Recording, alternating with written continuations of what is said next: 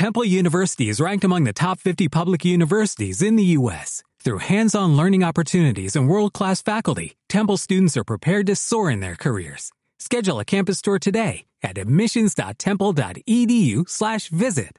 Continuamos en Soluciones, estamos conversando con Joaquín Doldán y Martín Maguna sobre esta obra que próximamente se va a estrenar en Montevideo y más adelante en todo el país, La Cueva de los Monstruos. En el primer, en el primer bloque más o menos introducíamos a los invitados y de qué iba todo esto. Ahora quizás, Florencia, podemos entrar ya de una a, la obra, en sí. ¿A qué se refiere con monstruos? Son nuestros monstruos. Exactamente. Eh, capaz que acá es mejor que lo, pueda contar Joaquín. Yo solamente voy a hacer una, una, introducción muy breve, que nosotros lo que le veíamos era un potencial eh, a la obra en tanto naturalizaba la presencia de formas de vida muy diversas que forman parte de la sociedad, que suelen estar segregadas, y lo que pone en escena es un grupo de amigos que los desafíos que tienen son las barreras que ponen los monstruos.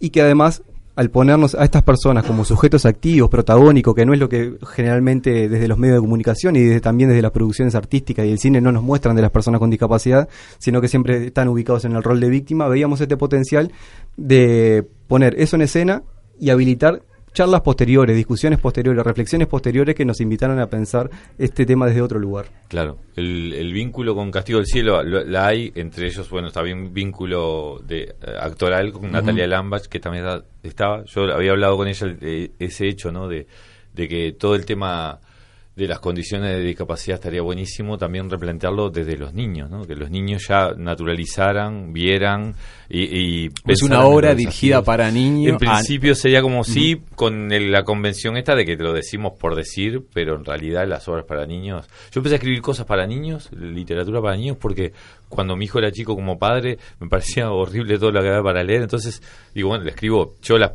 Era una forma también de, cuando quería enseñarle algo, ¿no? Qué, lujo, qué lujo por le favor. Hacía, le hacía como cuentos a medida, digamos así. Entonces un poco, un poco me había acostumbrado a hacer ese tipo de, ejercicio. Entonces, eh, la Coba de los Monstruos un poco nació de eso ahí, la suerte fue trabajar con gente con, como Martín y la gente de Espacio Candy, que, que es como una continua lección, que también es como una especie de ayornamiento. Yo hice yo entré en el tema porque yo hice la especialidad de pacientes especiales, se llamaba en ese momento, como en, dentro de la odontología, por eso todo, todo, todo está vinculado. En el primer día del curso eh, me hablaron de, de John Down y de más o menos su historia someramente, y yo empecé a investigarla. Te estoy hablando 10 años antes de Castigo del Cielo, justamente porque me parecía interesante todo lo que había pasado y la visión que daban. Tuve la suerte que aún así en, en, ese curso de odontología, de, ese posgrado, se decían cosas bastante eh, desafiantes con respecto a lo que uno creía del tema de la discapacidad.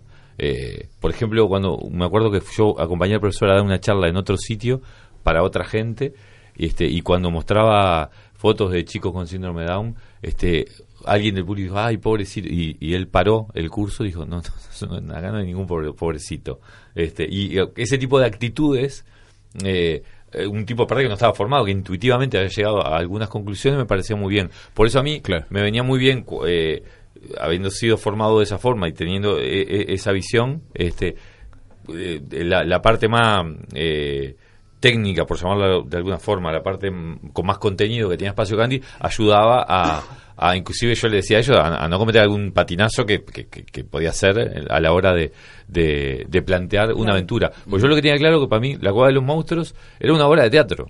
Eh, yo tenía eh, esa función fundamental. Yo te escuchaba por ahí decir que no es lo mismo plantear estos temas de derecho de una forma como muy técnica sino que utilizar el relato y los cuentos llega mucho mejor que, yo creo que, yo creo mucho en el poder de la cultura. Yo eh, decían en otro programa pero eh, me gusta repetirlo como forma de militancia.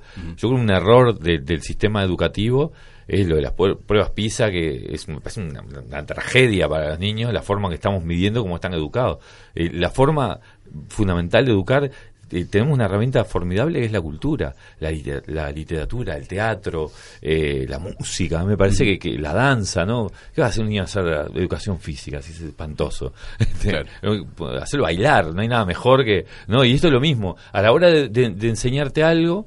Mm, qué mejor forma de, contarte un cuento, qué, qué, qué, qué, forma más, más interesante, desafiante a la vez, compleja, te, ayuda te, da criterio, no te da todo servido, te ayuda a pensar, te aprendes del cuento. Me parece que tiene tan, tanto contenido, tanta importancia, que claro, uno a un grupo de niños los puede llegar a sentar y explicarle la importancia que tiene una rampa mm, frente a una escalera para una silla de ruedas, obvia a veces inclusive.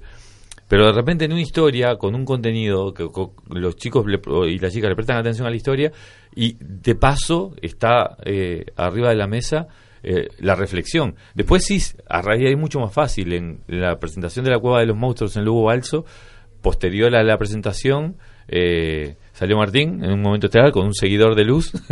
Mentira. Este salió y, hicieron un pequeño speech ayudando a reflexionar de lo que habíamos visto, que es algo, un modelo que, que se pretende repetir en la, no, no sé si con Martín, pero en las próximas presentaciones, este, porque te ayuda un poco a, pasar en limpio, o lo, podrían hacer las maestras inclusive, a pasar en limpio o lo, lo que lo que acaban de ver, ¿no? A, digerirlo en cierta forma, eh, y, siempre vas a tener a los niños pendientes gracias a la historia, que me parece que, es la clave. Para cerrar este segundo bloque, ¿cómo, ¿cómo es que incluís el humor y la ironía en la obra y cómo haces que, cómo haces que llegue esto a, chicos, ¿no? Porque vengo del carnaval, el viejo y querido carnaval. mucha obra ahí. Sí, yo, yo vengo, yo vengo, yo le escribí a los Carlitos, si, si te sirve de dato.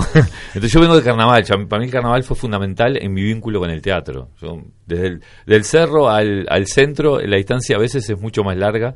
Eh, Hugo Rossetti, que es un ontólogo argentino que hace ontología social, siempre dice, este, hay gente que vive muy lejos, a 100 kilómetros de un dentista. Hay gente que vive más lejos, a 100 dólares. Claro. ¿no? Este, esto es un poco lo mismo. Yo vivía muy lejos del teatro, pero temía cerca del carnaval. Entonces entré por el carnaval. Escribía, Carlito estaba acostumbrado a escribir humor. La primera obra mía, hace ya muchos años que hicieron en España, la hice un director argentino, una obra sobre Kafka. Eh, ella Kafka se llamaba. Entonces una historia como de todas las mujeres de Kafka, tenía esa, esa visión. Y cuando vino dijo, la vamos a hacer, está buenísimo. Y si te puedo pedir un favor, le sacás los chistes, como está llena de chistes. Porque tenía el vicio de que para mí la reacción de la explosión de risa en el auditorio era signo de que estaba todo bien, pero era un vicio que corregí con los años. Bien, cerramos este segundo bloque de soluciones, volvemos enseguida.